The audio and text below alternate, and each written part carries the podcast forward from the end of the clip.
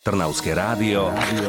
Tip na dobrú knihu. Irónia, satíra, inteligentný humor a legendárne dialógy, ktoré poznáme na spameť. Pre tieto veci sa Milan Lasica a Julius Satinský stali legendami a bavili niekoľko generácií. Na pultoch knihkupectiev je teraz nový komiks, ktorý je podstou obom pánom, ktorí sa nezmazateľne zapísali do histórie aj do učebníc slovenčiny a literatúry.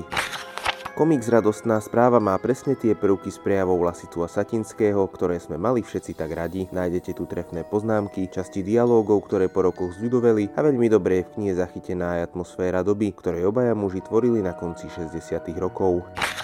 Hlavnou témou radostnej správy je krátka história divadla na Korze. To odohralo 3 sezóny a uviedlo 8 inscenácií. Názov Radostná správa použili Lasica a Satinský pre svoju druhú a zároveň aj poslednú hru, ktorú stihli v Bratislavskom divadle na Korze uviesť. Potom prišiel zákaz, ktorý mal oboch pánov umlčať a prispieť ich vymazaniu z dejín. Ako však dokazuje aj knižná novinka, vymazať z archívov Lasicu a Satinského sa nikdy nepodarilo.